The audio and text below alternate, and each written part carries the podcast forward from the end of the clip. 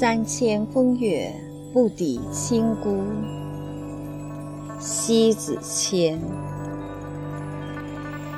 清孤处造化万千的世间存尺，常人眼里乍看毫不起眼，在明者看来，守得住孤清的人，却显得弥足珍贵。八百孤寒，尽管是太凛冽，孤清的人心也会向暖；三千风月，纵然太幼奢，孤清的人心也会花开。守得住清淡的人，至少不贪恋灯红酒绿之下的翻来覆去。也不会牵扯纠结在尘嚣中，便发躁动不安。饮罢一杯浊酒，且看尽繁华；品尽一盏清茶，已透穿红尘。孤傲清静的骨髓里，容不了糜烂的声色犬马穿刺。骨子里绝没有半点虚空，透视与丰盈凝结成美轮美奂的躯体。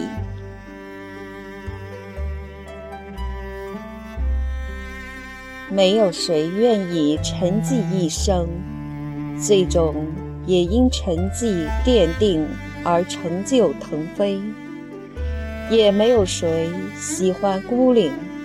最后，也因孤零透彻来龙去脉。换个角色来说，亲孤的人看似不合群体，实际上他心有亲离感。太亲近的频繁接触的关系，反而一生瓦解，因为熟到没有间隙了，没有应有的距离时。也就轻薄了，一旦轻薄，就乱了礼节。人们往往也更愿意去信赖孤清的人，与其和浮躁骄纵的人相比，孤清的人更受到别人的注重和依托。从表面来看，巧舌如簧、滔滔不绝的人。似乎是引得多一些人去观看，但始终从内心关注的是孤清的人，因为孤清的人可以孤立一处，静观察变，却不会哗众取宠、洋洋自得的乖张。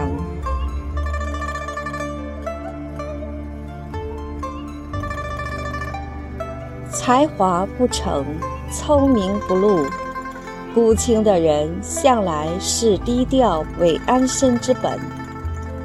视而不破，封而不恃，孤清的人向来是藏收敛为立命之道。胆敢横刀立马在风口浪尖的人。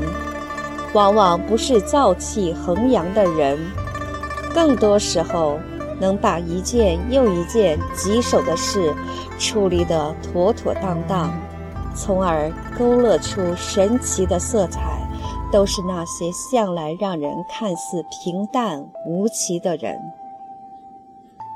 清孤的心是一种寡淡精清，但不是骨子里的趾高气扬。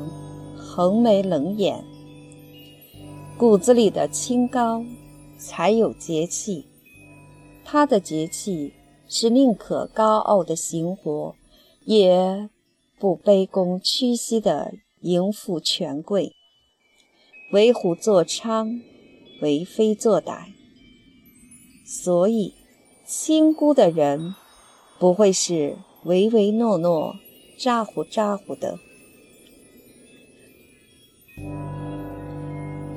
一个人的伟岸所铸成的阳刚之气，能处处飘扬着伟力，那么亲姑便是阳刚的五育之母。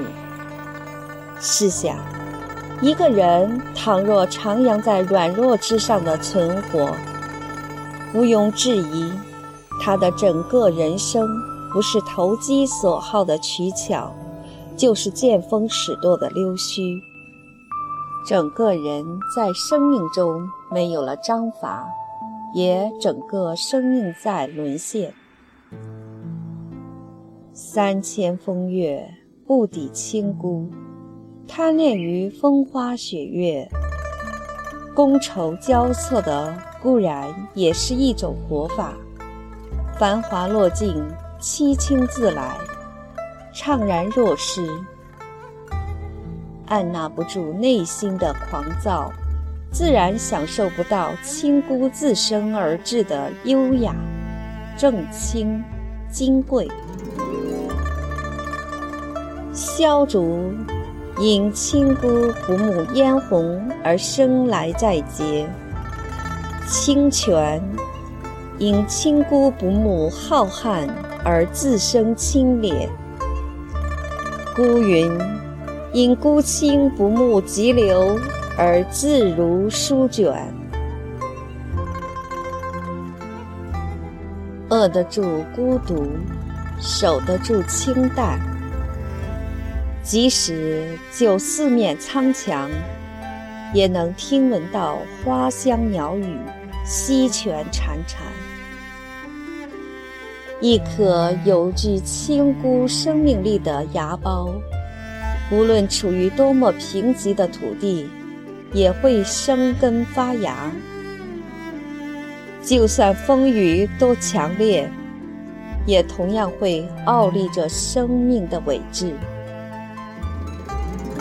相反，没有亲姑的内质，就算是富饶的惯养，生来也扭扭捏捏，待风雨袭来，零落不堪。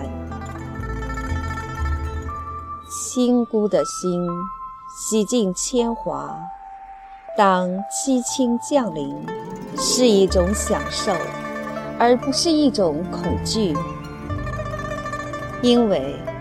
智者生存，向来随遇而安，更多喜欢品味清孤，在孤独中能发现智慧的闪烁，灵魂的复苏，心灵的声音。